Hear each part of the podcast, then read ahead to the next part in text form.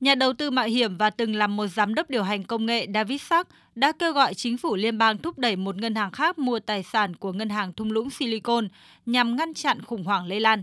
Chia sẻ quan điểm này, nhà đầu tư Bin Ackman cho rằng chính phủ không còn nhiều thời gian để khắc phục một sai lầm sắp không thể sửa chữa được nữa.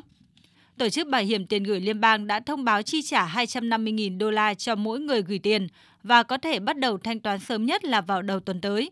Tuy nhiên, đại đa số khách hàng của ngân hàng thung lũng Silicon là các doanh nghiệp có số tiền gửi tại ngân hàng nhiều hơn hạn mức này. Tính đến tháng 12 năm 2022, hơn 95% tiền gửi của ngân hàng không được bảo hiểm theo hồ sơ quy định. Nhiều người trong số những người gửi tiền này là những công ty mới thành lập và đang lo ngại sẽ không đủ khả năng trả lương trong tháng 3 này, dẫn tới một làn sóng phá sản hoặc sa thải rộng rãi trong lĩnh vực công nghệ. Nhà phân tích hàng đầu Alexander Iokum đánh giá, Tại thời điểm này, họ đang ở trong tình trạng khá tồi tệ. Ý tôi là việc mua hàng dường như có thể xảy ra bởi vì ngân hàng thung lũng Silicon từng là một ngân hàng rất hấp dẫn và khách hàng của họ cũng vậy. Đó là một mô hình kinh doanh tuyệt vời. Nếu danh mục đầu tư chứng khoán của họ được định vị khác đi một chút, nghĩa là không quá dài hạn, để trái phiếu không giảm nhiều như vậy, thì họ sẽ ổn thôi. Tuy nhiên, bài học từ ngân hàng thung lũng Silicon cho thấy bạn cần nhận thức rõ về danh mục đầu tư chứng khoán của mình và đảm bảo rằng bạn sẽ không bị rơi vào tình huống tồi tệ như vậy. Nhiều ngân hàng đã tìm cách chấn an thị trường bằng cách đưa ra tuyên bố nhấn mạnh sự khác biệt giữa họ và ngân hàng thung lũng Silicon về tài sản và cơ sở người gửi tiền.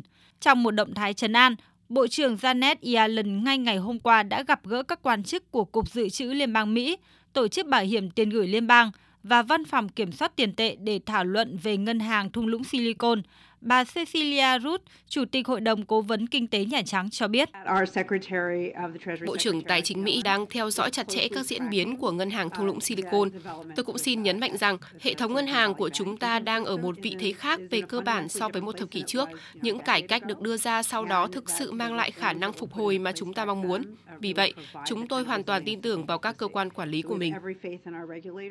Kể từ khi được thành lập cách đây 40 năm, ngân hàng thung lũng Silicon đã trở thành trung tâm tài chính trong ngành công nghệ, đặc biệt là đối với các công ty khởi nghiệp và các nhà đầu tư mạo hiểm.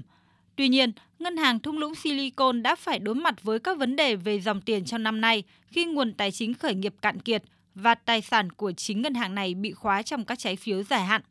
Chưa đầy 18 tháng trước, ngân hàng thung lũng Silicon từng được định giá hơn 44 tỷ đô la.